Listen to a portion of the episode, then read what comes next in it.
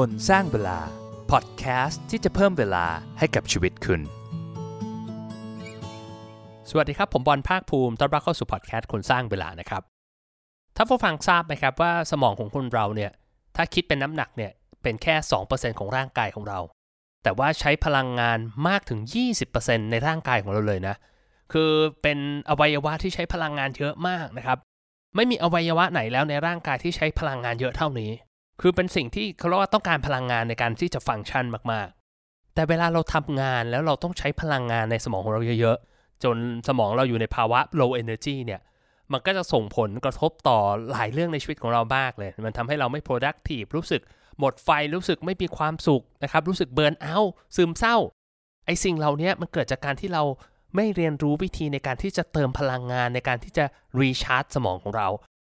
ตอนนี้นะครับผมจะเล่าให้ฟังเลยนะว่า สมองของเราเนี่ยมันมีการทำงานยังไง แล้วเราจะทำยังไงเพื่อเป็นการเติมพลังงานให้กับสมองของเรานะครับ รวมถึงเทคนิคในการที่จะจัดสรรเวลาในชีวิตของเราเนี่ยให้เราทำกิจกรรมพวกนี้ได้มากขึ้น เพื่อเราจะได้มีพลังงาน มี energy มากขึ้น เพื่อทำในสิ่งเราต้องการ มีอะไรบ้างไปฟังกันเลยครับ มี TEDx Talk อันหนึ่งนะครับของคุณ Brady Wilson เนี่ยเรื่อง how to fix your exhausted mind เรื่องนี้นะครับเขาเล่าให้ฟังว่า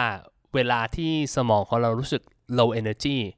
เราจะทำให้รู้สึกวอกแวกได้ง่ายทำให้เราตัดสินใจอะไรที่มันหุนหันพันแล่น เราจะไม่สามารถมองเห็นผลของการกระทำของเราในอนาคตทำให้ตัดสินใจได้ไม่ค่อยดี แต่ในมุมกลับกันเวลาที่สมองของเรารู้สึก energize รู้สึกมีพลังงานเนี่ย มันจะทำให้เราสามารถโฟกัสได้ดีขึ้นทำให้เราสามารถควบคุมอารมณ์ของตัวเองได้ดีขึ้น สามารถ เชื่อมโยงแล้วก็เห็นผลของสิ่งที่เราทำในปัจจุบันกับผลลัพธ์ในอนาคตได้ดีขึ้น แปลว่ามันทำให้เราตัดสินใจได้ฉลาดขึ้นนะผลลัพธ์ในชีวิตของเราก็ดีขึ้นเช่นกัน ผมไปดูคลิปอันหนึ่งนะครับของ Jay Shetty ใน YouTube เนี่ยเขาเป็นกูรูด้าน mental health แล้วก็ life purpose พอดแคสต์ของเขาเนี่ยชื่อ on purpose เนี่ยมีคนฟังกว่า 64 ล้านครั้งเลยนะ คือ Jay Shetty เนี่ยเขาเปรียบเทียบอันหนึ่งไว้น่าสนใจมากๆเขาบอกว่า การชาร์จพลังของร่างกายของเราเนี่ยมันเหมือนกับการชาร์จแบตมือถือครับ เราลองคิดตามนะ สมมุติว่าเรามีสุดสัปดาห์ที่แบบดีมากๆ คือแบบเราได้นอนเต็มที่ได้แบบไปเที่ยวมารู้สึกได้ทำกิจกรรมที่เราชอบแบบเราตื่นขึ้นมาด้วยพลังงานเต็มร้อยเลยเรามีแบตเต็มร้อยแต่พอเราตื่นขึ้นมาเราสิ่งแรกที่เราทำคือหลายคนส่วนมากก็เช็คมือถือนะดูโซเชียลมีเดียอ่านอีเมลนะครับบางทีเราเจอข่าวลบๆ หรือเรื่องที่เราทำให้เราไม่สบายใจเนี่ย แบตของร่างกายของเราอาจจะหายไปแล้วสักสิบเวลาเราเดินทางไปทำงานโหต้องฝ่ารถติดต้องเจอกับเรื่องวุ่นวายต่างๆ ก็อาจจะหายไปแล้วอีก 10%เราไปทำงานเราประชุม เราต้องเครียดกับเพื่อนร่วมงาน หัวหน้าลูกค้ารวมถึง deadline ที่มันใกล้เข้ามา มันทำให้พลังงานของเราหายไปอีก 40-50%กลับบ้านเราต้องไปตะลุยฝ่ารถติดอีก สุดท้ายแล้วเนี่ยเรามาถึงบ้านเนี่ยจะเหลือแค่ 10-20%แต่ปัญหามันก็คือว่าเวลา ที่แบตมือถือเราใกล้หมดเนี่ย มันจะเปลี่ยนเป็นสีแดง มันก็จะเตือนว่าเฮ้ยเราต้องชาร์จแบตแล้วนะ แต่สำหรับแบตเตอรี่ในร่างกายของเราเนี่ย เราเคยถามตัวเอง เราเคยสังเกตตัวเองไหมว่าเฮ้ย ตอนนี้แบตเราเป็นสีแดงแล้วนะ มันใกล้หมดแล้ว หลายคนอาจจะตอบว่าเฮ้ยเราพอรู้นะว่าเฮ้ยตอนนี้เรา low energy เรารู้สึกแบบไม่ค่อยมีแรงแล้ว แต่คำถามต่อมาแล้วเรารู้หรือเปล่าว่าอะไรมันคือวิธีในการชาร์จแบตของตัวเรา โดยหลักการคร่าวๆนะอย่างเจชาตี้เขาก็มีพูดไว้เรื่องของการออกกำลังกาย ว่าเฮ้ยการออกกำลังกายเนี่ยแค่วันละ 30-40นาทีเนี่ยสิ่งที่ยากที่สุดก็คือการเตรียมตัวช่วง 15 นาทีแรกก่อนที่จะออกกำลังกาย คือเราไปยิมเปลี่ยนเสื้อผ้าเราผูกเชือกรองเท้า แต่แทนที่เราจะใช้เวลา 15 นาทีนั้นน่ะในการที่จะเตรียมตัวเรากลับ เอาเวลานั้นมาหา 15 เหตุผลว่าเอ๊ะทำไมเราถึงไม่ควรจะไปยิมวันนี้ทำไมเราไม่ควรจะออกไปวิ่งวันนี้ เรื่องการออกกำลังกายเนี่ยเป็นที่พิสูจน์ชัด แล้วว่ามันมีงานวิจัย support มาเยอะมากนะครับว่าการออกกำลังกายเนี่ยช่วยลดฮอร์โมนความเครียดทำให้ร่างกายเราหลั่งเอนดอร์ฟินหลั่งเซโรโทนินทำให้รู้สึกมีความสุข ช่วยแก้อาการซึมเศร้าด้วย ช่วยทำให้ภูมิคุ้มกันในร่างกายดีขึ้นนะครับอย่างที่เขาบอกอะไรนะกีฬาเป็นยาวิเศษใช่ไหมผมคิดว่ามันมันก็ฟังดูไม่เกินจริงไปนะครับนอกจากออกกำลังกายแล้วอีกเรื่องหนึ่งก็เรื่องของการฝึกสมาธิ คือถ้าเราเข้ายิมเพื่อให้ร่างกายแข็งแรง การฝึกสมาธิก็เป็นการทำให้จิตใจของเราแข็งแรงเช่นกัน มันมีคอมเมนต์หนึ่งใน YouTube ที่ผมชอบมากเลยอย่ามาเล่าให้ฟังเขาบอกว่าเราชาร์จโทรศัพท์ 3 ชั่วโมงได้ แต่เราไม่สามารถฝึกสมาธิ 3 นาทีได้ เออมันอาจจะฟังเป็นคำพูดขำๆเนาะแต่ว่าคิดดูแล้วมันก็เป็นจริงเหมือนกันว่าแบบเฮ้ยเวลาเราเราทำอะไรเราใช้เวลากับมันเยอะมากเลย เราอาจจะแบบดูซีรีส์ดูหนังใช้เวลากับมันเยอะ แต่การเราอยู่กับตัวเองสัก 3 นาทีเนี่ยมันเป็นอะไรที่แบบทำได้ยากมากๆนะครับ การฝึกสมาธิเนี่ยก็เช่นเดียวกันกับเรื่องการออกกำลังกาย มันมีการพิสูจน์มามากมายแล้ว เป็นการลดคอร์ติซอลในร่างกาย มันเป็นการชัดดาวตัว nervous system ของเราระบบประสาทให้มันเป็นการพักผ่อนจริง ๆ แล้วมันเป็นการล้างอารมณ์ ล้างความรู้สึกเชิงลบในร่างกายของเราออกไปได้ด้วยนะคือเปรียบได้เหมือนกับการแปรงฟันการอาบน้ำอะที่ชำระความสกปรกทางด้านจิตใจของเราออกไป การฝึกสมาธิเนี่ยจริง ๆ ไม่จำเป็นต้องเป็นการนั่งนิ่งๆ หรือแบบไม่ขยับขยื่นเลย หรือแบบเดินจงกรมทีละแบบชั่วโมง 2 ชั่วโมงนะครับ คือจริง ๆ แล้วมันเป็นอะไรก็ได้ที่ทำให้เรารู้สึกสบาย และรู้สึกอยากทำมันทุกๆวัน คือคีย์เนี่ยมันคือว่าต้องทำให้มันรู้สึก effortless คือแบบไม่ต้องใช้ความพยายามมาก แต่ทำได้บ่อยๆทำได้ประจำอาจจะสมมติเราบอกเฮ้ยเราเราไม่อยากฝึกสมาธิไม่อยากไปนั่งหูหลังขดหลังแข็งเราบอกว่าอาจจะแค่นอนลง บนพื้นบนเตียงนะครับแล้วก็หลับตาฟังเพลงที่เราชอบ ไม่ต้องคิดเรื่องอะไร แค่ 10 นาทีเนี่ยผมก็คิดว่ามันช่วยได้แล้วหรือบางคนชอบฝึกสมาธิแบบเคลื่อนไหว เราอาจจะแบบชอบการวิ่งนะเป็นก็เป็นอะไรที่ดีนะ เพราะว่ามันเป็นเวลาที่เราอยู่กับตัวเอง มันเป็นอะไรที่แบบมันไม่ต้องคิดมาก แล้วก็วิ่งไปเรื่อยๆนะครับมันก็เป็นการเหมือนกับอยู่กับตัวเองอยู่กับจิตใจ อีกเรื่องหนึ่งที่ช่วยได้เยอะมากในการรีชาร์จพลังนะครับคือเรื่องของการนอน คือมันมีสถิติอันหนึงจากกรมควบคุมโรคนะครับที่อเมริกาเขาบอกว่าคน 35%ของคนอเมริกันเนี่ยเขาบอกนอนน้อยกว่า 7 ชั่วโมงต่อวันนะผมไม่รู้ว่าสถิตินี้ที่เมืองไทยเป็นยังไงนะ แต่เรียกได้ว่ามันมีคนเป็นจำนวนไม่น้อยเลยแหละ ที่นอนไม่พอนะครับ แล้วผมก็เป็นหนึ่งในนั้นนะ ปกติผมนอนเฉลี่ยประมาณสัก 6 ชั่วโมง 36 ชั่วโมง 40 ซึ่งมันก็ไม่พอแหละ เรารู้ตัวได้ว่าแบบรู้สึกแบบเฮ้ยเรา ถ้าเราได้นอนเยอะเนี่ยเราสึกมี energy มีพลังงานมากกว่า แล้วก็การนอนเนี่ยเป็นการชาร์จพลังที่ดีที่สุดอันหนึ่งอยู่แล้ว ถ้าใครมีโอกาสได้อ่านหนังสือของ Matthew Walker Why We Sleep นะโอ้นี่เล่มนี้ผมแนะนำมากเลย เขาจะเล่าละเอียดถึงกลไกแล้วว่าการนอนมันสำคัญต่อร่างกายของเรายังไง คือเรียกได้ว่ามันมีกระบวนการมากมายเลยในการที่จะซ่อมแซมสมอง ซ่อมแซม system ของเรา มีการหลั่ง growth hormone มีการ เก็บ memory ระยะยาวระยะสั้น คือมันมันมีสิ่งที่ส่งผลต่อ performance ต่อ productivity ต่อความสุข ต่อสุขภาพของเราอย่างมากมายเลย อีกอย่างหนึ่งที่สามารถช่วยชาร์จพลังให้กับเราได้เยอะมากเลยก็คือ เรื่องของ meaningful relationship ความสัมพันธ์ที่ที่มีคุณค่ากับเรา มันมีงานวิจัยอันหนึ่งซึ่งเป็นงานวิจัยที่เรียกได้ว่าจะทำได้ยาวนานที่สุดเลยอะจะทำโดย Harvard University นะครับ เขาถามคำถามว่าอะไรมันคือส่งผลต่อความสุขในชีวิตของเราเขาก็ไปสอบถามคือเป็นทำการเซอร์เวยว่าแบบตอนนี้สภาพคุณเป็นยังไง สุขภาพดีไหมสถานะทางการเงินเป็นยังไงมีรายได้เท่าไหร่ แล้วก็ให้เขาทำเซอร์เวยว่าเฮ้ยเขามีความสุขกับชีวิตแค่ไหน ติดตามคนคนหนึ่งเนี่ยใช้เวลา 70 กว่าปี ตั้งแต่แบบช่วงแรกของชีวิตจนถึงช่วงสุดท้ายของชีวิต เขาค้นพบว่าสิ่งที่ทำให้เรามีความสุขมากที่สุดเนี่ย ไม่ใช่ชื่อเสียง ไม่ใช่หน้าที่การงาน ไม่ใช่เงินในบัญชีธนาคาร หรือไม่ใช่แม้แต่สุขภาพของเรานะครับ แต่เป็นความสัมพันธ์ที่ดีกับคนรอบๆตัว เพราะฉะนั้นเนี่ยการที่เราแบ่งเวลาในแต่ละวันเนี่ยเพื่อ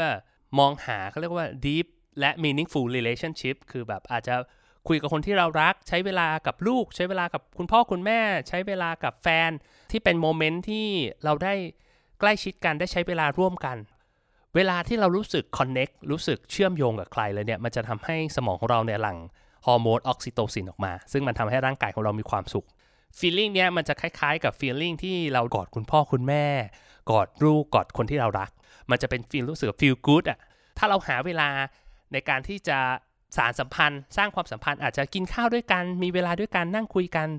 กินไอติมด้วยกันหรือทำอะไรก็ได้แค่แบบสั้นๆนะครับมันจะช่วยให้เรารีชาร์จแล้วก็เติมพลังให้กับตัวเราได้เยอะมาก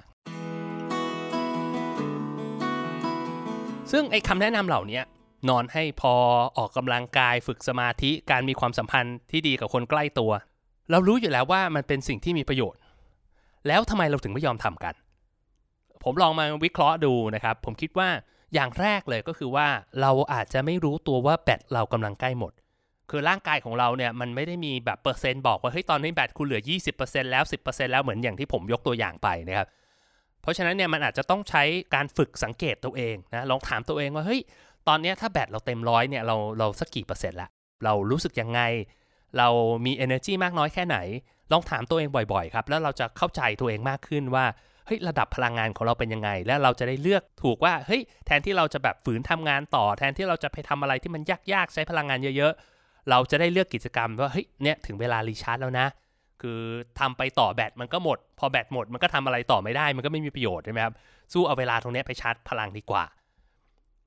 ข้อที่ 2 ที่ผมรู้สึกว่าคนมักจะเป็น ซึ่งผมก็เป็นก็คือเราอาจจะคิดอยู่ว่าเรายังไหวอะ่ะคือแบบว่าเฮ้ยแค่นี้เองเราทำต่ออีกหน่อยนะมันเป็นทำนองว่าเราให้ความสำคัญกับเรื่องของการชาร์จพลังตัวเราเองเนี่ยน้อย ข้อ 3 ก็คือว่าเราไม่ได้วางแผนล่วงหน้าสำหรับกิจกรรมที่ช่วยในการชาร์จพลังของเรา สุดท้ายก็จะโดนพวกงานเร่งด่วนงานที่มันสำคัญน้อยกว่าเนี่ยเข้ามาแทรก ซึ่งสิ่งที่ผมเล่าให้ฟังไปก่อนหน้านี้มันอาจจะเป็นแค่คำแนะนำกว้างๆนะครับ ซึ่งมันเป็นจำเป็นนะมันเป็นพื้นฐานของการชาร์จพลังเลย แต่สิ่งที่เห็นผลมากกว่าเลยคือเราต้องเหมือนมี custom made คือเราต้องค้นหาให้ได้หาคำตอบให้ได้ว่ากิจกรรมอะไรที่มันช่วยเติมพลังให้กับเราได้มากที่สุด เราจะได้จัดตารางเอาสิ่งเหล่านี้เข้าไปในชีวิตของเราได้ แชร์ประสบการณ์ส่วนตัวแล้วกันนะ อย่างของผมเองเนี่ย ผมเป็นคนที่ต้องการเวลาส่วนตัวเยอะ คือผมชอบอยู่เงียบๆอยู่คนเดียวนะครับ บางทีแบบคุยกับคนโน้นคนนี้รู้สึกมันมันเดรนพลัง ผมต้องการกิจกรรมที่มีการเคลื่อนไหวนะ เพราะว่าผมเป็นคนคิดเยอะคิดมาก บางทีเราอยู่ตัวเองเงียบๆเรามักจะแบบฟุ้งซ่าน แล้วจิตใจไม่อยู่กับเนื้อกับตัว บางทีเราก็จะพยายามไปเล่นโซเชียลเล่น YouTube อะไรเงี้ย ซึ่งมันไม่ดี เพราะฉะนั้นเนี่ยถ้าเรามีอะไรที่สำหรับผมนะ ถ้าทำอะไรที่มันเคลื่อนไหวเนี่ยมันก็จะช่วยให้ผมมีสมาธิ แล้วก็ได้รีชาร์จพลังได้ง่ายขึ้นนะครับ แล้วก็ผมชอบกิจกรรมที่อยู่กับธรรมชาตินะอันนี้มันก็ช่วยให้ผมรีชาร์จได้เยอะมากลองสังเกตตัวเองดูผมเองอะรู้สึกว่าผมจะรู้สึกเบิร์นเอาท์หนักมากช่วงล็อกดาวน์ที่แบบ ผมไม่ได้รีชาร์จพลังไม่ได้ทำกิจกรรมพวกนี้นะครับ ซึ่งกิจกรรมก็คืออย่างล่าสุดเมื่อวานเนี่ยผมไปวิ่งตอนเย็นนะแล้วก็แบบเห็นพระอาทิตย์ตกรู้สึกแบบเออมันมันได้อยู่กับธรรมชาติ ได้อยู่กับตัวเองได้ออกกำลังกาย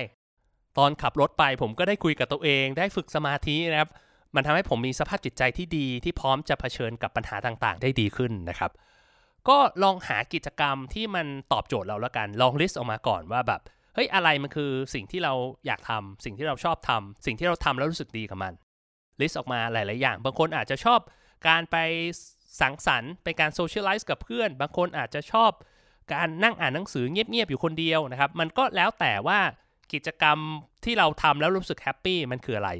ซึ่งมันอาจจะมีหลาย ๆ อย่างก็ได้นะ คือถ้ารารู้สึกเหนื่อยแล้วเราไม่อยากจะไปออกกำลังกาย การนั่งจิบกาแฟอ่านหนังสือเงียบ ๆ มันก็อาจจะตอบโจทย์เรามากกว่า แต่บางทีเราสึกว่าเฮ้ย เราอยู่เฉยๆมาเยอะแล้ว เราอาจจะอยากออกกำลังกาย อยากจะไปโซเชียลไลซ์อะไรพวกนี้มันก็ลองดูว่าอะไรมันคือกิจกรรมที่เหมาะสมกับสถานการณ์ หรือสภาวะร่างกายและจิตใจของเราในตอนนั้นๆ พอเราได้กิจกรรมมาแล้ว สิ่งที่ต้องทำก็คือเราต้องพยายามสเกจดูและหาเวลาให้กับมันนะครับอย่างผมเองเนี่ยคือบอกตรงเวลาวันธรรมดาก็ทำงานใช่ไหมครับ ตอนเย็นกลับบ้านก็เล่นกับลูก เสาร์อาทิตย์ก็พาครอบครัวไปเที่ยวโน่นนี่นะครับ แทบจะหาเวลาส่วนตัวไม่ค่อยได้เลย คือผมคิดว่าคนที่เป็นพ่อแม่น่าจะเข้าใจนะคือรู้สึกว่าเรามีเรามีหมวกหลายใบที่เราต้องสวมนะครับรู้สึกแบบแบบบางทีมันก็เดรน ผมบอกตัวเองว่าเฮ้ยผมอะเห็นแก่ตัวเกินไปที่จะให้เวลากับตัวเอง คือเราผมต้องเอาเวลาทำงาน ผมต้องพาคุณแม่ไปหาหมอ ผมต้องพาลูกไปเที่ยว แต่ในความเป็นจริงแล้วเนี่ย เวลาผมรู้สึกแบตหมดอะสุดท้ายผมก็ไม่สามารถที่จะทำอะไรให้กับใครได้เลยนะก็เพราะฉะนั้นเนี่ยมันก็จะเป็นคำพูดที่ว่า ต้องดูแลตัวเองก่อนอะเหมือนกับเวลาที่เราฟัง safety instruction เวลาขึ้นเครื่องบินใช่ไหมบอกว่าเวลาเกิดภาวะฉุกเฉินเนี่ยให้ใส่สายออกซิเจนให้กับตัวเองก่อน แล้วค่อยใส่สายให้กับลูกหรือว่าคนที่คุณรัก มันเป็นแบบนั้นจริง ๆ กับเรื่องนี้ สิ่งที่สำคัญคือเราต้องรีชาร์จพลังให้กับตัวเองก่อนให้เรามากพอที่จะไปช่วยหรือไปดูแลคนอื่นได้ อีกอย่างหนึ่งที่ผมคิดว่ามันมีประโยชน์มากๆนะครับ ลองมองหากิจกรรมที่มันเดรน หรือว่ามันดูดพลังงานของเรานะ บางคนไม่ชอบความวุ่นวายในที่ทำงาน หรือว่าในครอบครัวก็อาจจะต้องหลีกเลี่ยง หรือบางทีเราอาจจะรู้จัก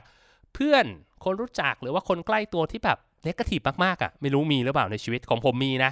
พอเจอกันทีไรรู้สึกแย่รู้สึกหงุดหงิดรู้สึกแบบมันมันไม่อยากเจอมันเลยอะไรเงี้ย เราก็ต้องหลีกเลี่ยงคนแบบนี้เลี่ยงได้ก็เลี่ยง หรือว่าบางอย่างกิจกรรมที่มันดูดพลังงานของเรา อย่างผมเองเนี่ยเวลาเหนื่อยก็จะมักจะเล่นโซเชียลเล่น YouTube อะไรพวกเนี้ย ซึ่งเวลาเราเล่นเราก็ไม่ได้รู้สึกอะไรนะ แต่พอเล่นเสร็จจะรู้สึกแย่กับตัวเอง รู้สึกมันแบบมัน drain พลังงาน สุดท้ายก็ลองเอาไปทำดูนะครับ ลองให้สังเกตตัวเองดีๆนะ ถ้าแบตเราเริ่มอ่อนแล้ว เริ่มหมดไฟ ก็คอยเติมพลังให้กับตัวเองบ่อยๆนะครับลองถามตัวเองเฮ้ยตอนนี้เรามีแบตเหลือเท่าไหร่แล้วแล้วเราจะทำอะไรได้บ้างที่จะช่วยชาร์จแบตให้กับเรานะครับวางแผนมาล่วงหน้าเลยนะ ลองดูตั้งแต่ต้นสัปดาห์เลยเฮ้ยเราจะทำอะไรวันไหนอังคารวันพุธ หรืออาจจะไม่ต้องเยอะนะวันหนึ่ง30 นาที วันหนึ่งชั่วโมงหนึ่งหรือถ้าไม่มีจริงๆก็อาจจะสัก 5 นาที 10 นาทีก็ได้นะเราทำแล้วรู้สึกเราได้รีชาร์จชาร์จแบตให้กับตัวเองบ้าง เพราะว่าสุดท้ายแล้วนะ ถ้าเราไม่ได้ชาร์จแบตให้กับตัวเราเป็นประจำนะครับ เราก็อาจจะเหมือนกับโทรศัพท์ที่เราไม่ค่อยได้ชาร์จแบตสุดท้ายแบตเตอรี่มันก็ตาย แล้วก็จะกลายเป็นโทรศัพท์ที่ถูกเก็บไว้ในมุมลึกๆของลิ้นชักในบ้านของเราก็เป็นได้นะครับถ้าคุณไม่อยากจะเป็นโทรศัพท์ที่แบตตายนะ ก็อย่าลืมชาร์จพลังให้กับตัวเองบ่อยๆนะครับ ขอให้ชีวิตของคุณผู้ฟังเต็มไปด้วยพลังงานดีๆนะครับ ผมบอลคนสร้างเวลาและพบกันใหม่ครับ สวัสดีครับ คนสร้างเวลาพอดแคสต์ที่จะเพิ่มเวลาให้กับชีวิตคุณ